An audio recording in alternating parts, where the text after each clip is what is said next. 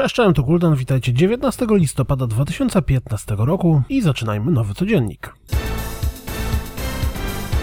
Sony zaprezentowało zwiastun gry Push Me Pull Me, który jest bardzo dziwny. Wzbudza pewne skojarzenia z Nobi Nobi Boyem czy ludzką gąsienicą. Właściwie to ciężko słowami opisać to, co widzimy w trakcie tego zwiastunu, ale ogólnie wydaje mi się, że będzie to typowa dziwna, ale może nawet zabawna imprezówka.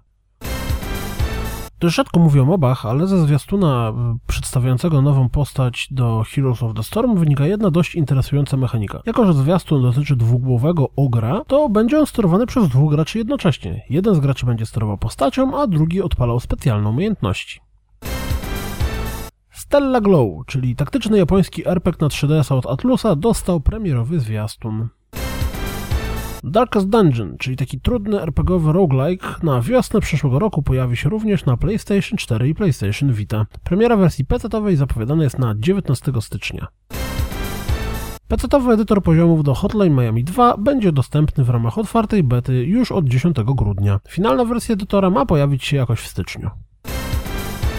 Deus Ex Mankind Divided został opóźniony o pół roku. Gra zamiast pojawić się 23 lutego będzie dostępna najprawdopodobniej 23 sierpnia. Teoretycznym powodem opóźnienia jest, cytując Dawida Anfosiego, szefa Eidos Montreal, chęć dopracowania tytułu i dostarczenia jak najlepszej gry. 1 grudnia w ramach Early Access będzie dostępne kolejne rozszerzenie do Don't Starve o tytule Shipwreck. Back to Dinosaur Island, czyli krajtekowe tech demo zrobione pod VR, dostępne jest za darmo na Steamie. Jeśli obawialiście się, że słaba sprzedaż Xbox One może wpłynąć na jego przyszłość, to możecie się uspokoić. Amy Hood, czyli dyrektor finansowy Microsoftu, stwierdziła na USB Global Technology Conference, że gry są dla nich niezwykle ważne, m.in. dlatego, że przyciągają do ekosystemu Windowsa młodych ludzi. Każdego fana bijatek może zainteresować wywiad z Yoshinori Ono dotyczący nadchodzącego Street Fightera 5.